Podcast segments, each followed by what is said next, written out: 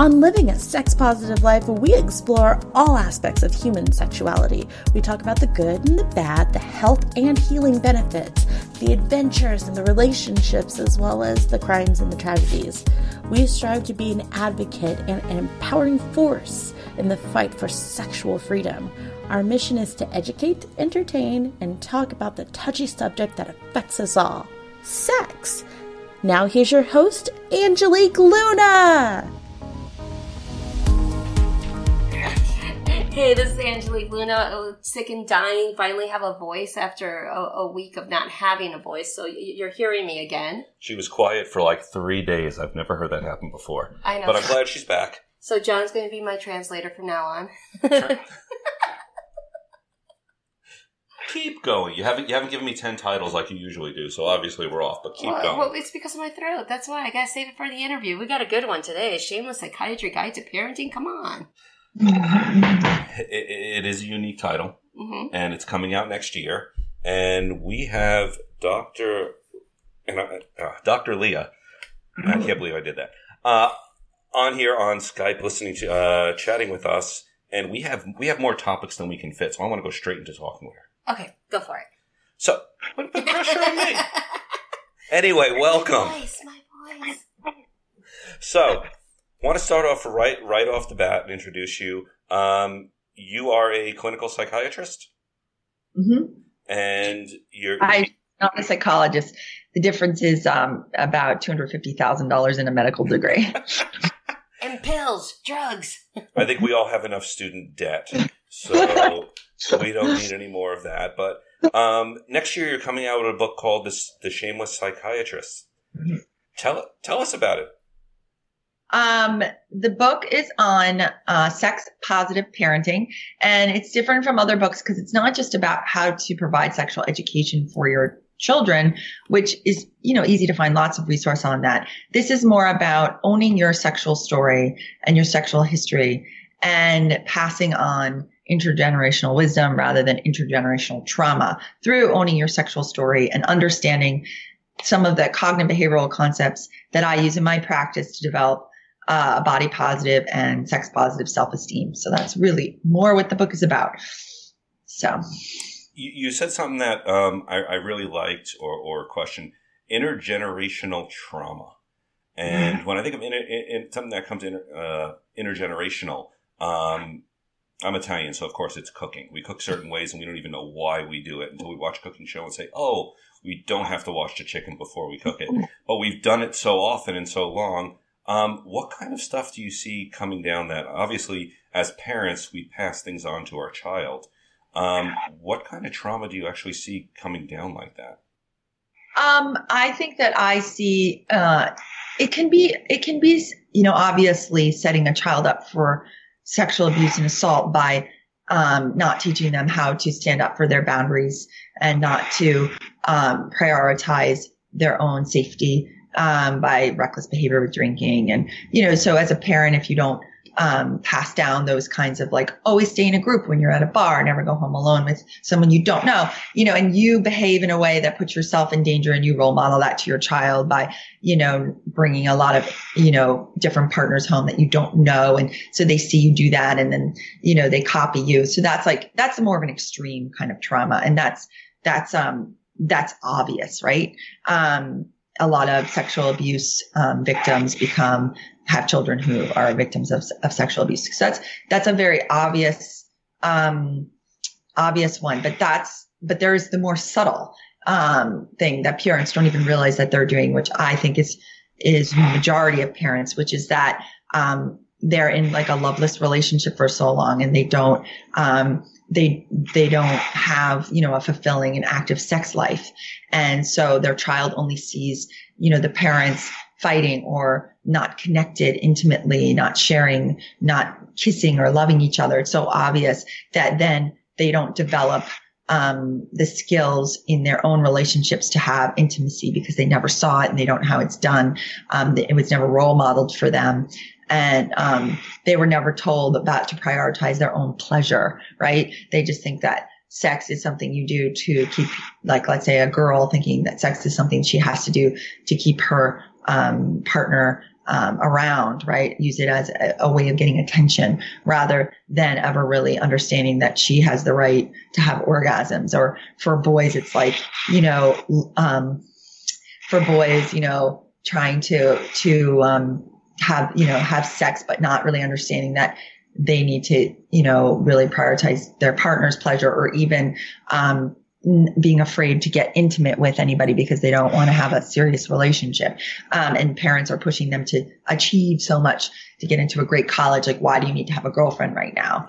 And these some subtle messages of like, don't get serious. And so they never really try out real relationships till they're way older. And by then it's like, they have no idea what they're doing. And then their marriages fail. And so it's like, this is what I mean about trauma versus wisdom. And there's the obvious trauma, but then there's the subtle, subtle trauma. And, you know, the parents just, you know, through their own um, fear, don't know how to pass down the right messages. So, um, I always say like, it doesn't matter what your story is. You could have been very severely traumatized, but you have to own that story and you have to come to terms with that story. And then you need to very carefully disclose what you need to to pass down the right messages. So, you know, a discussion of whether or not you would want to share that story with your child is an interesting one. Sometimes it can be very useful, like, hey, I did get raped in college and, you know, it was a horrible experience. And, you know, but now I, you know, I got through it and it was very tough. And, but, you know, that is something that you really have to think very seriously about sharing because if you don't do it in the right time, in the right level of maturity, can really scare your child. Um, but you might pass down a different message if you choose not to share that. You might pass down a message of like, things were really hard for me at certain points in my life. And I learned that, you know, that I need to like prioritize always my own pleasure and, and sex is something that I want always take on my terms. And I, you know, I've really learned to you know, watch out for my safety when I'm going out. And so you might want to pass more of the, that message on rather than the, the trauma message. It's, it's, um, you know, and that's very hard to do because most people who have been abused are pretty scared of just talking about anything in general. But then they'll say things like, you know, don't trust any man and, you know, and then they'll pass down all this like scaring the crap out of their kid. And that's, that's the trauma I'm talking about, right? It's not preparing them; it's immediately putting fear on the subject into them. And uh, one of the two things that, that we stress one is it, uh, we never get any training for relationships. We, we really don't. You try it out, you mimic so much after your parents, and then later on we end up in therapist office trying to save our marriage, and there's still that stigma around mental health, which thankfully is starting to go away. That you know relationships are not something that you automatically born into knowing how it works. Hollywood has lied to us. It doesn't just fade out and everything works out. You know what's going on. Um, but the other point to that is we're finding so many parents um, are fearful, and not to say it's a comfortable subject, but fearful of talking there to their children about sex because immediately they jump straight into the biology of it and it's not necessarily, there's a lot more to sex than biology. Uh, I know that your book and your practice is very much based on families and also teaching, uh, uh, you know, I guess age appropriate education, as well as um, you're going over topics like uh, why is it best to have your teens to have sex at home? Tell, tell, tell us a little more about that. Yeah, that was very controversial. And, you know, I, I, I put a blog post about it and, you know, I got a lot of interesting feedback. Um, you know, I took a lot of what I my my opinions from the Northern European, like the Dutch approach to sexual education, which is a lot uh, more advanced and mature, I think, than ours. And um, um, I think that you know to deny that your child is a sexual being once they hit 15, 14, 15, go through puberty is ostrich syndrome, right? You're just you're, you're you know you brought that up earlier. You're digging your head in the sand and pretending that you know, an incredibly important part of your child's life is not existing.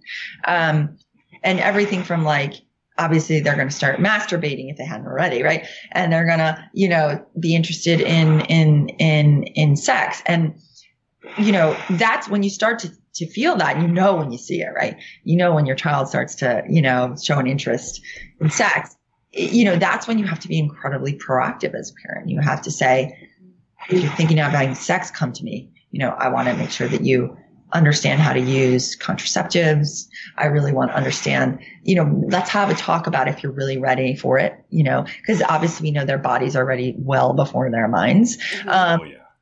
and um and and and so I can give you some of my thoughts around how to know when they're ready, um, and then all these things, and then you're going to say, okay, now that I, you're ready and you want to have sex, let's find a safe place to do that.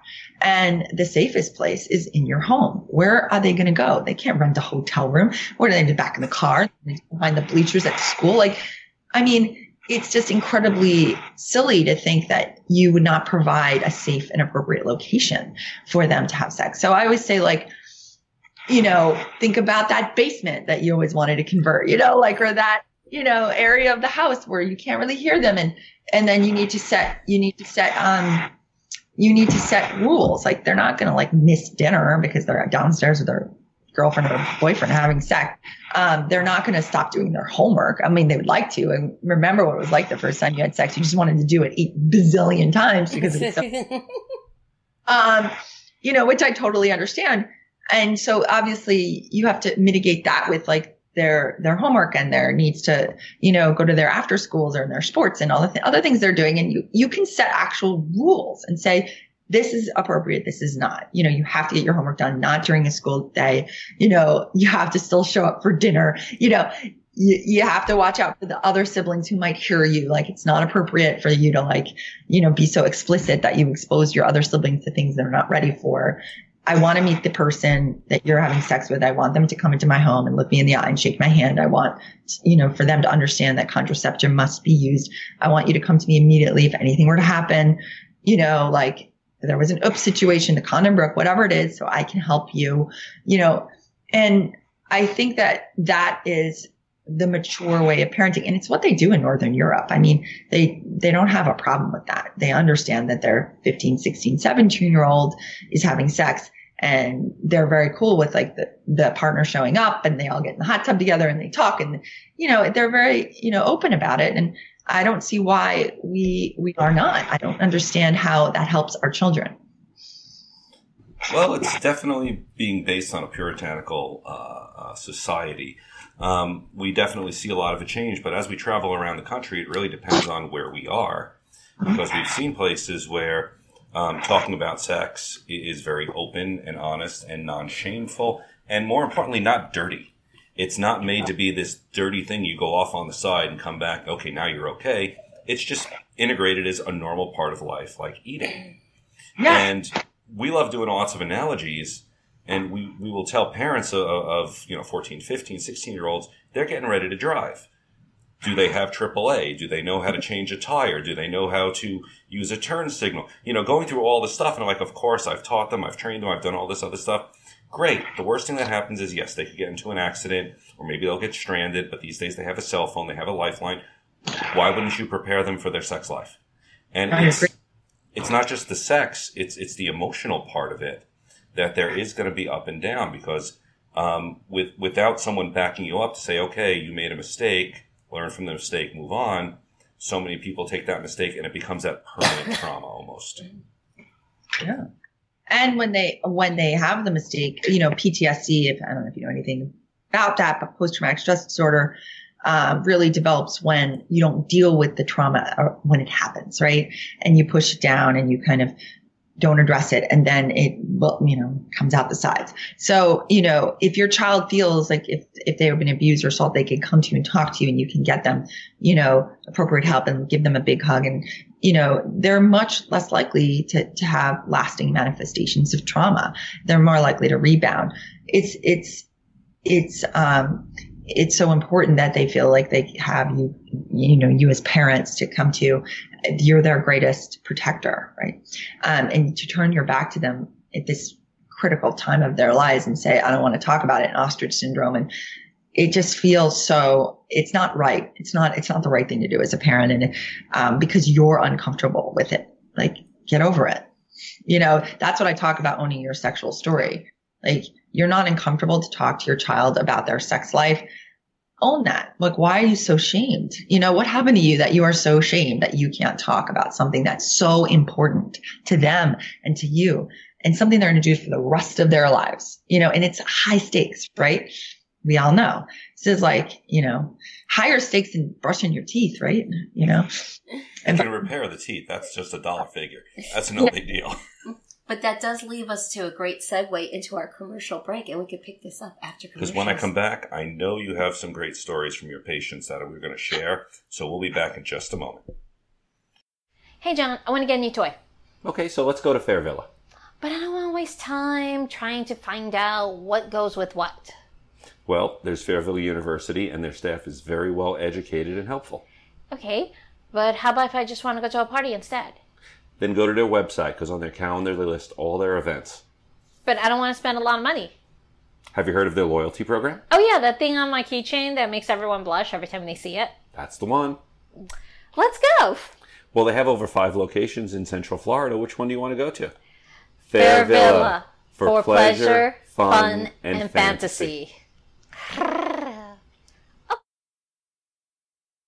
Okay, and we're back and we're talking with Dr. Lea, and she is going to share some stories. Story time! Uh, yeah, like story, story time. story time. Because there, there's, again, stories are a great way to convey uh, uh, concepts and such, but um, th- th- there's so much, um, I won't say bad behavior, but um, I won't say perfect behavior in, in talking about sex and uh, there's a lot of stigma in families, especially there was same sex uh, uh, families used to have a lot of problems adopting and doing that. And now it's kind of shifted from that. We've, we've moved on and now we're moving to, to, to polyamory mm-hmm. as the new, oh my God, you have more than one uh, uh, you know, husband and boyfriend. And that's become the new, well, these people can't possibly be good parents, which we're going to prove that wrong as well. So tell it well, I, there's so many things I, I want to talk about. Um, I wanted to say that um, this is not all doom and gloom. Teenagers are um, are actually having sex much later than they did uh, 10 years ago. Um, the average age is now 17 for both boys and girls. Um, and um, and uh, from 1991 to 2017, the percentage of high school students had have had sex drop from 54 to 40 percent. Um, so it's actually the teen pregnancy rates plummeted. So a third of what it used to be. Um, and the number who described their first sexual activity as unwanted has dropped by a third. So these teenagers are getting smarter and more savvy. So we got to give them a lot of more credit than we do. Um, which brings me up to a, a, little bit of an interesting topic, which is like, are we actually entering into a sex recession? Actually, in the United States, we're all having less sex. The number has dropped um, from 64 to 54 times a year. Um, and I think that you, yes, so most Americans, you know, used to have sex 64 times, now they're only 54. Now we can all, um, there's a lot of reasons that are given, like, you know, anxiety, having to work more jobs, less free time, um, uh, uh, vibrators golden age, um, smartphones being overloaded, um, and the rise of the hookup culture, like meaning you're not in a committed relationship, you're less likely to have sex because you got to go out and find a partner, you know, and that's not easy to do in one night, right? As opposed to if you're in a more of a steady relationship, you might have more sex. Um, so all of those things are very interesting, but one one I wanted to talk about is actually the rise of pornography. Um, pornography has made it very easy for teenagers to get their kicks without actually having to interact with any human being. And it's very rewarding in the brain. Um, you know, neuro, neuroscience shows us that you get huge dopamine bursts every time a partner switched in pornography. Like you see a new partner, you see a new person. I mean, not partner, you see a new person, you see, you get this like initial dopamine burst. So it's very alluring to, to everyone, but to teenagers. And so this might be part of the reason why, um, people are, are not having as much sex or, or delaying their, their sexual initiation. Um, so I want, I'll share one story of a patient uh, named Gavin. He was a 16 year old patient of mine, attractive, athletic, and a good student, an all American kid.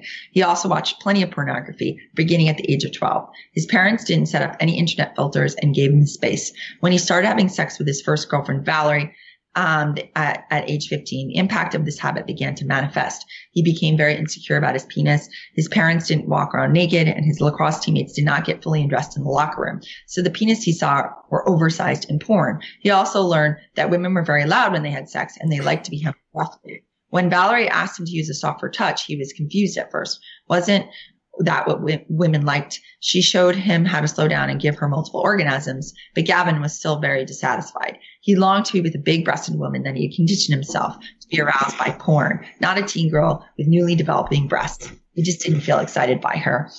Um, Gavin told me that he regretted watching so much porn because it made real sex less desirable than masturbation. We talked about what turned him on and how to evaluate porn scenes as performances. Real sex wouldn't be as loud or acrobatic. The angles wouldn't make everyone look perfect. Um, Gavin still struggled with his identity and sexuality. I have encouraged him to use pictures instead of pornography for arousal during masturbation and focus on a girl's pleasure as best way to connect sexually. He has had a girlfriend since and has putting her sexual needs above his own. He has learned to ask questions about what she likes and delay his own orgasm for the sake of hers. These behaviors have given a great self-esteem booster as she, his new girlfriend, has repeatedly told him how good it is and how much she loves the sex. This has resulted in great improvement of his self-esteem, self-image, and his attachments. So that's one story I wanted to share.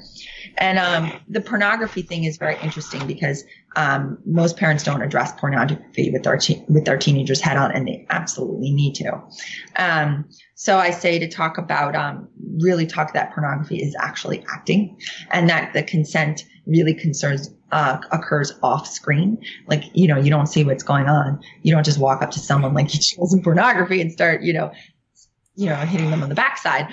Um, and that um, and that also the issues of um, of of um, contraception and you know STD testing all happens off screen, um, and that most people's human bodies do not look like the bodies of porn actresses and actors, so they shouldn't be comparing themselves with it and finding that they fall short. Uh, similar with the whole Instagram phenomenon with girls always thinking that they're not pretty enough or skinny enough because of all these Instagram photos.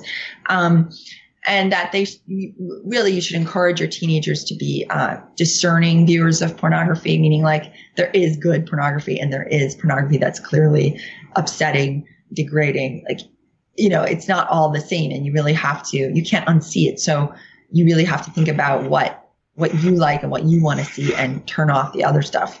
Um, you know we could launch into also like making sure that the pornography you're watching is like the actors are being paid fairly and you know that they're you know that's a lot for probably a teenager to really understand. But i do think that um that you know if it's uncomfortable and you can't unsee it then just turn it off. Look at something else. Um so i think you know i think that you should talk about that with your teenagers. Obviously before the age you know before a certain age you really want to like lock down their technology. I tell this to parents all the time like they should not be watching pornography as a, as you know a younger child before the age of 15 and like it's your responsibility to make sure that they don't have access to it. And i know that sometimes it happens but you can monitor it if you're careful and you really um, stay on top of them. So it's your responsibility. Don't just think like oh boys will be boys or you know they're going to do what they want to do. No like you have to be on top of them at all times. Like you know private eye and private detective into their lives because this kind of stuff can be very damaging if, if you're not careful as a parent. Well, I know when I grew up, again, we're talking 80s, obviously it was a lot of uh, uh, sex on the tube. Not, not necessarily um, porn sex, but again, a lot of perfect bodies, and we kind of went through it then. But porn was at least over in the video store in the back room on VHS. And not so, you know, there was a way to get it, but it wasn't nearly as readily available as it is today. And today it's to the point where even if they're not looking for it, even if they're going through Instagram or Twitter with their friends, it can just pop up and turn into that, oh, well, what is this? And click on it and then lead them down this rabbit hole, whether they're really looking for it or not. So, uh, locking down technology, um, we can't be our parents and say, help us program the VCR. We have to be up on technology because our kids are and know what, uh, what to do and how to do it because otherwise you're right. They're going to go ahead and find it. And I was interesting. Last year, I saw a uh, a little snippet, about three minutes, from a porn studio where they had porn stars talking to parents, saying, "Please talk to your kids about sex. Please go ahead and don't let them watch porn because we don't want them to learn sex from us. We are actors. We are not educators." Yes. Oh my god, I love that. Brilliant. Yes, they're and they don't they don't want them to see it either because they're they're just not ready to to hear or see that stuff. Uh, I always say like we gotta try the best we can to preserve their innocence, but at the same time giving them incredibly useful information. In fact, we want them to learn about sex from us, not from porn stars, mm-hmm. not from Jimmy on the bus, not from you know uh, whatever, you know, whoever it is who's going to educate them. It, you know, and then I hear, oh, well, I think they learned about that at school. I'm like, you trust like some gym teacher, you know, to teach about sex? I'm like, what does he know? You know, remember the Wonder Years where you do that, like, you know, TV show, you know, that. And then I'm still finding out that they're dividing kids up during sex ed, putting girls in one room yep. and boys in another. And I'm thinking to myself, what? Boys don't need to know that girls have periods? Like, I mean, you know, you know, give the boys the information and the girls information. Like, wh- why are you separating them? It doesn't make any sense to me, you know? So it, so a, a, young boy doesn't even know what a tampon is or that girls have periods. And like, I mean, I feel sorry if they don't know that stuff. You know, it's embarrassing and humiliating to be like a 16 year old kid who knows nothing about how a female body works or the other way around. Right. Um, I, I think, uh, I think our approach is totally wrong. And it's, it really should start way younger and it should be ongoing. So, um, well, people think, again, when we talk about sex ed, we're talking biology. And the most horrible thing I ever heard was from a friend of mine about my age who said the way her father talked to, taught her about sex, because it was a single dad, they lived on a farm, was to go out, he pointed at the cows and say, see what they're doing, that's sex. You're good. And I'm like, that, that's hysterical and horrible. But um, we still see in some parts of the country they're pushing abstinence only sex ed, which is also unrealistic. Um, not that long ago, going back 100 years or stuff, 13, 14 years old for a girl was considered the breeding age. And that's when they started having sex to have babies and they were married, and guys were not married till they were 18, 20, or a little bit older. Just because it's changed in the last hundred years and we've gotten a lot more equality you know, the, the, the biology is still there that they're going through these changes at 13. Yes. And I think, um, sex ed, one very small piece is the biology, right? As you know. Um, I, I, I think the piece that's missing that I'm going to tell you right now is my book is talking about pleasure. Um, I think that we fail to speak to our children about why we have sex. It's not to have a baby. We don't have a baby every time we have sex. Um, we, we kind of like miss the, the, the message here, which, and they're not stupid, right? They know it feels good. So like people have sex because it feels great and they want to connect with their partner. This is why, this is what you tell your child. You don't tell your child like, oh, because a sperm and a penis and, you know, baby's born. Like, like, you know, yeah, okay, yeah, maybe twice in your life you have sex to make a baby. Maybe if you have a big family, it's five times. Like this, but hundreds of times over their life. You know, well, let's let's be real. Like people have sex because it feels good and they want to connect. And what you want to say is like, mom, you know, if you're in, you know, your your mom and your, you know, mommy and daddy have sex because it feels really great and you know it allows us to connect and you know, um, and we love it. You know, if that's the story you want to tell, of course, there's a lot of other stories to tell, and there's a lot of, you know, we can talk about the polyamorous story and how you address that, but like um, I think that, you know, pleasure, you know, if sex doesn't feel good when you do it, then stop. There's something wrong. You know, listen to, you know, what you're, listen to your, your heart. And, you know, if, if, um, if you feel uncomfortable, if you don't, you know, if you're not achieve, having pleasure and you can, you know, talk to them about masturbation. It's like, you know, it's okay to, you know, touch yourself. It feels good. You should, you should know your own body. You should know your body really well before you you even enter into sex because how are you going to if you can't pleasure yourself if you can't figure out your own biology if you don't get a mirror and look down there how can you ever help anybody else you know pleasure you? These are the you can tell this to your child and i think really good especially a father telling this to a daughter as uncomfortable as it might sound. Fathers have such a great influence because you know as you know like you know, for a daughter, the father's the first love of your life and your first important intimate relationship. So to have that person say, I want you to have pleasure in your sex life. I want you to listen to your body. I want you to love yourself. Go ahead and masturbate as long as you're alone. Like I want you to really, you know, understand that that's okay. And, you know, that you no matter what. That's totally appropriate, but it freaks fathers out, even me suggesting that they do that. Just as long as they don't masturbate at the dining room table, I think it's okay.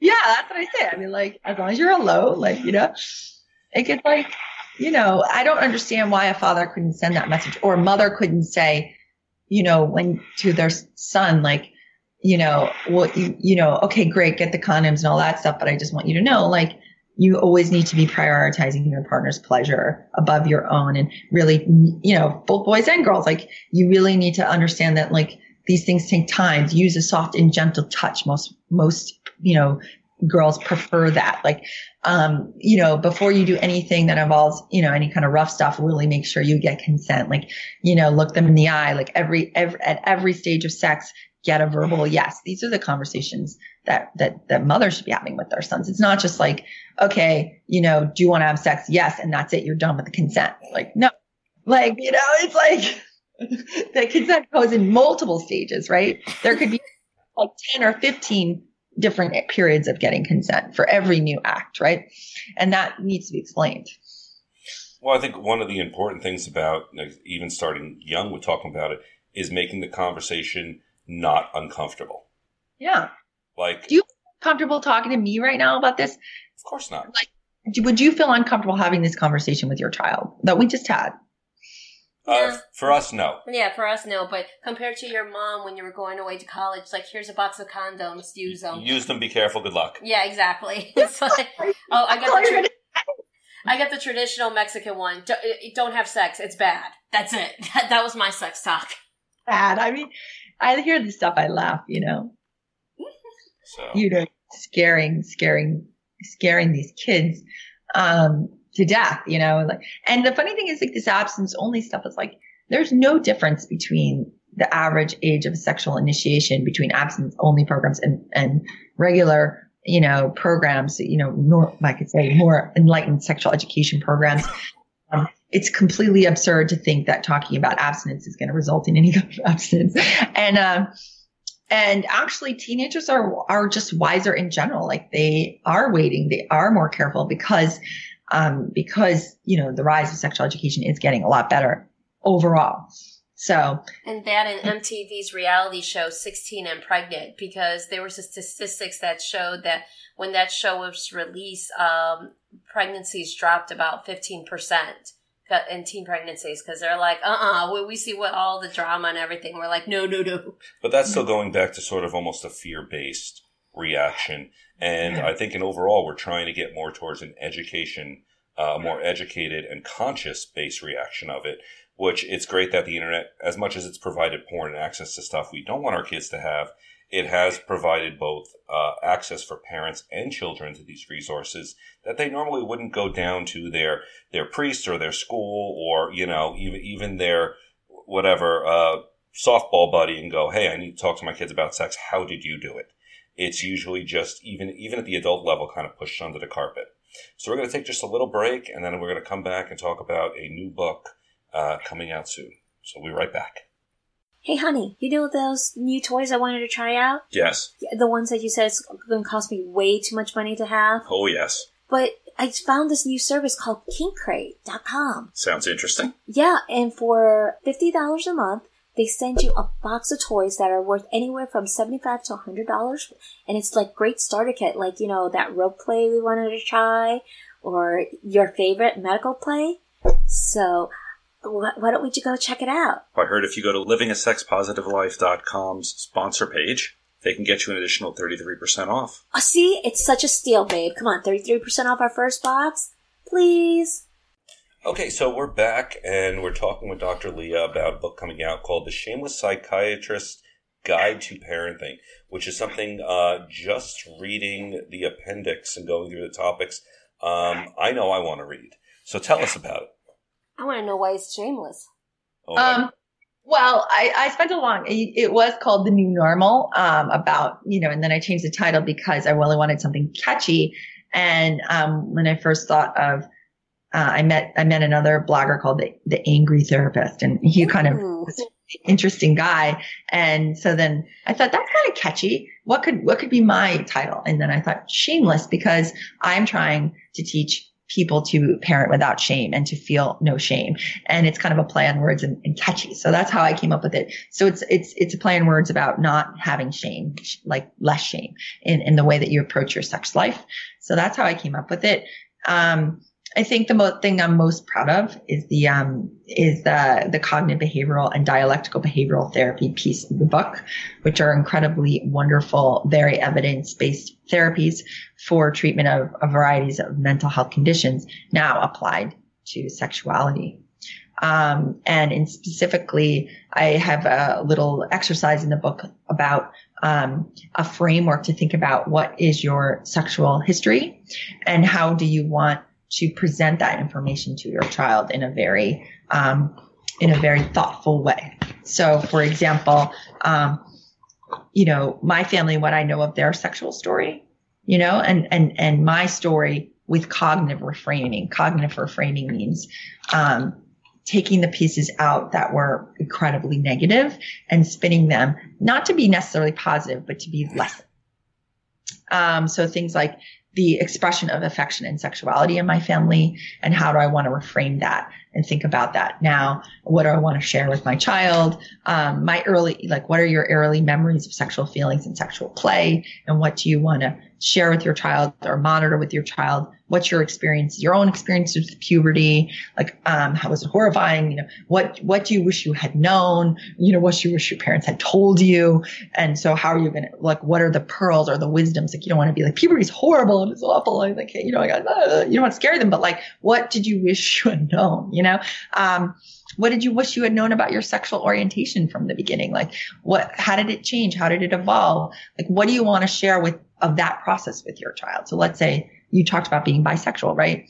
You probably didn't know that when you were 15 or maybe you did and you just couldn't, you know, you didn't have the language or no one explained to you what that even meant. So you were totally confused when you first had those feelings and, you know, you could share a little more of that journey, but um, you might not want to share every little detail with your child. Again, you have to be careful for intergenerational trauma, but you might want to share some pearls like you don't need to figure out if you um, want to have sex with boys or girls right now. It's not something you need to know right now. You just need to know what feels good. And you need to like, if it feels good, then you might want to keep pursuing that and keep an open mind because you don't need to know that right now. What you need to know is just, you know, gentle explorations of the world and keep, you know, keep the labeling of yourself for later. Like that's a pearl, a great pearl that you can give your child who, who, who you might, who might be questioning their sexuality or their sexual orientation. Um, and be like, no matter what it is you choose, I'll be there to support you. Don't make up your mind right now. There's no pressure. Don't put any labels on yourself. Just what feels good. That's all what you need to worry about right now. And I think those are great pearls, like to pass down with the cognitive reframing I was talking about. Well, it, it, it's such a, a, more mature and intelligent way to talk, like you talk mm-hmm. to an adult, um, mm-hmm. in saying, you know, here's the pitfalls, here, here's, as you said, the pearls, the gems and stuff.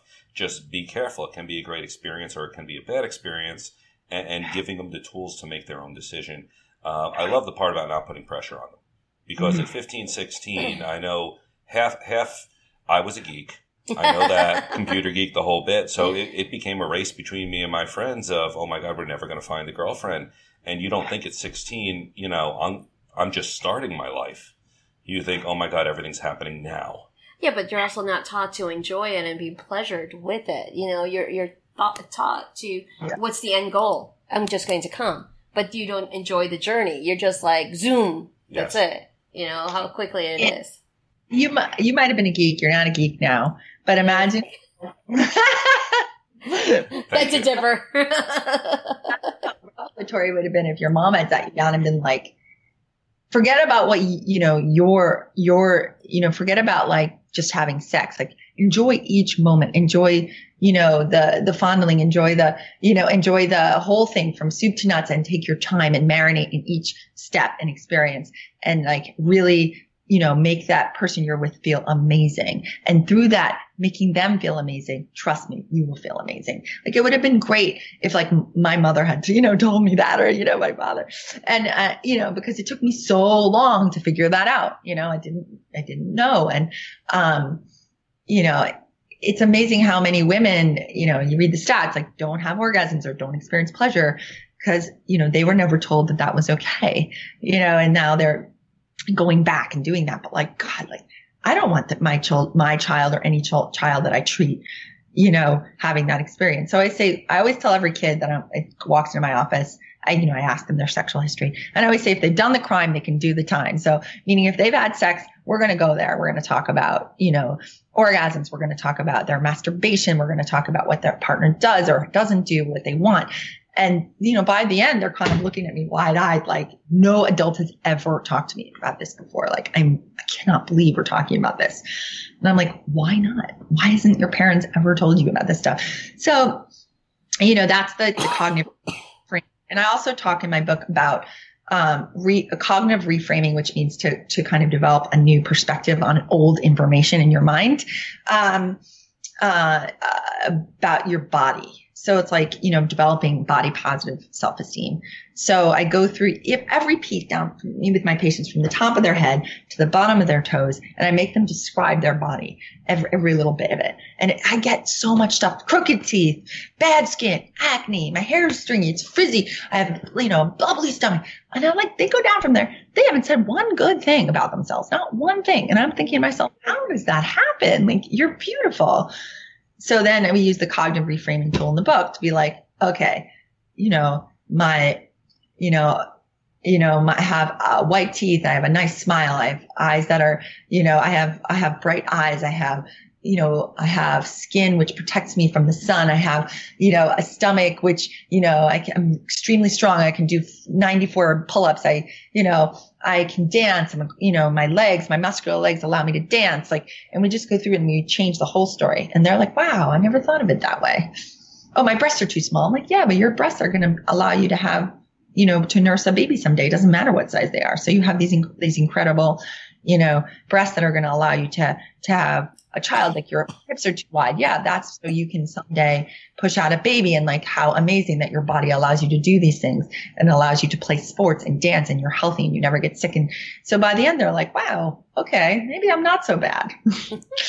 Parents can do the exact same thing. You know, this is not just for, for me to do in my practice. Right, but I think we also have to do it to the parents so they could continue to do it to the child. It's like it's always when we teach our class where you know, they say, Oh, how about if I pay you to teach our our kids. I'm like, no, we'll be more than happy to help you so that way you could continue to be the resource, not us. You know, we could take all your money, but that's not ethical.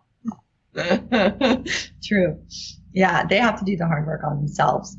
I agree. And well, and the, the most is, they should want to do the hard work because they're the ones who want to look like a hero. I don't want to go ahead and work with with, with, with, with uh, someone's child and have them say for the next few years, "Oh man, they had such great wisdom." Uh, I want them to go ahead and look at their parents because they're going to be in their lives the rest of their lives and be like, thank you, mom, thank you, dad, for doing this for me, because it is such a great gift. I agree. I agree. Um, and you wanted to speak a little bit about um, the um, alternative family structures. I think that um, the advice I give parents who are uh, living, you know, maybe polyamorous or um, is, you know, or an alternative sex practices or whatever. Obviously, you know, before the age of, you know, 15 or whatever, I don't think that exposing children to parent sex lives in a in a more exposing children to eroticism is really never appropriate. That's what I say. Like if you know mm-hmm. it's never appropriate. So obviously you want to lock up your toys, you know, keep those things hidden, you know, put on the music, whatever you have to do to like keep them, you know, from hearing you. There will be times where they'll by mistake walk in or whatever and see things. And I don't think it's helpful to say we were wrestling or doing yoga or like whatever lies you might tell because that's even more confusing. They're going to you know, someday. You were doing yoga. Um, oh, we just so, tied up her stuffed animal. It's okay. you know, so if it were to happen, I just say, just say, okay, go back to your room. You know, obviously, you know, stop doing whatever you're doing and then like you know come into their room and say you know we were having sex and something that adults do when they want to you know give each other pleasure and you know sorry that you have to walk in in it but i really do want you to respect my privacy and knock before you come in my, bedroom next time blah, blah, blah. but you know don't lie and be like yeah we were you know wrestling but um as far as how to you know explain polyamory to children if you're if you're bringing the partners into the home and exposing them to the partners you know i always say it's like you have to decide what kind of family you want to be so i call it like blender families banner families and chameleon families you know blender families they just try to blend they don't want anybody to know they don't want their kids to know you know and they just shut it down and hide um, that often can be problematic because kids aren't stupid. but, you know, um, and then there's banner families. Some families are openly, you know, polyamorous and they come out to everybody, including their kids, the community. Like they may live in San Francisco, a very accepting place, right? And they're just out with it. And I think that's incredibly empowering and good for them. I think, um, it's quite hard in certain areas of the country and um, may, may, result in, in, you know, the ostracization of the, the child in, in, certain areas. So I think more power to you if that's the way you want to go with it. Um, I think um, most families are blender, like they're out to some people and they're not out to others. And um, the, the children probably may know. Um, and I think it's best if if that's the approach you want to take as a family, that you really start explaining to them very young before they develop the stigmas themselves, before they even realize that it's weird. Um, and you know just say you know mommy and daddy love each other but we also love other people and um, you know we you know we express our love through sex and you know this is this is like something we chose to do it doesn't mean anything that you know you don't need to know too much about it but i just want you to know like you know that we love you just the same we'll always be your parents no one's going to ever replace us and you know and then you know you you you introduce whoever it is the you know new relationship sometimes there's triads and there's all different kinds of you know uh relationships out there now. And you know then you can leave it up i really say like as they become a teenager if it's been very normalized you can really leave it up to the child to decide who they want to disclose it to and under what circumstances. So um I, have interviewed uh, families who, um, like a same-sex triad, um, where um, they all lived together. They were very open, and the the child had a new playdate over, and she was 15, and she was like, "I don't want you to say anything because this is a new friend, and I don't know how they're going to react." And at first, the parents were really taken aback, like, "But this is who we are." But they they then understood, like, reflected on it, and said this is a tough period of her development. I'm not going to push this issue. I'm going to, we're going to pretend she's just a friend. And, you know, it really gave this child a feeling of like, okay, I have control. This is not my parents like completely like making me feel like I have no control. So I think that the discussions in the blender family, it should really be an ongoing discussion and it should be very carefully, um, thought through. And not just like, you know, and it can change. Like you can be out in one area of your community and not in another. And that's okay. You don't have to be ashamed of that. That's a great choice to make. You know, like maybe you don't want to say anything at work or maybe you don't want this parents of, you know, your child's school to know like, and that's absolutely okay. Like what, and you know, you have to understand your community. I just think there should be some thought put into it and, you know, really a framework. Agreed. Um, one observation I've made in working with, um, uh, children in polyam- polyamorous families is that when they're kind of introduced that or brought into the concept that their mother or their father uh, is also you know there's this third person that's that's there with them their brain goes to so i have another person to take me for ice cream and to go to the movies with and to pick me up from school and do this. It's the adult mind that when i find people who are not familiar with polyamory in the moment you say that their immediate thing goes to well how does the sex work because that that it, it's just the adult mind goes to the different place as the kids. The kids are not really thinking of sex. So when you tell an adult that we're going to tell a kid about uh, about polyamory, they're like, oh well, you know, how are they going to deal with the sex? And it's like they're, they're, kids; they shouldn't be dealing with the sex portion of it. No, they're dealing about the presence and the bribery, and it's like, hey, how much emotions. more? Yeah, I get. Um, and that's another great topic. It's polyamorous or step parents. It's very similar, right? To have another parent around is awesome. You know, um, having a third parent, it's great. If the third parent loves your child, then you are so blessed. You know, um, this idea that the other parent's going to compete, it's, it's silly. There's no competition more love for child is more love. Bring it on. You know, that, you know, so they have a third parent. Yeah, wonderful. That third parent has wisdom. That third parent has time. That third parent's going to cook to them, buy them presents. It's all upside to kids, you know? Um, and I think to just think of it like that and, and not be afraid to be like, you know, to empower that third parent to do what they do best. Um, whatever that might be. Do they play baseball? Do they, do they love to cook? Like empower that parent to share their best with their, your child and your child will benefit. Wonderful. So, So let me ask you, um, how can our listeners reach you if they want to get a little more information about this in your book? well, um, my Instagram's at shameless psychiatrist and my, um, my website's shameless psychiatrist. So it's very easy to find me and, you know, interact. And, um, and um, I would love to also have people sign up for my newsletter, which is on my website, because every month I send out an uh, awesome newsletter with great information. So Wonderful. And uh, thank you so much for coming on the show. And uh, we're looking forward to the release of your book. You said it'll be out mid next year. Yeah. Okay, cool.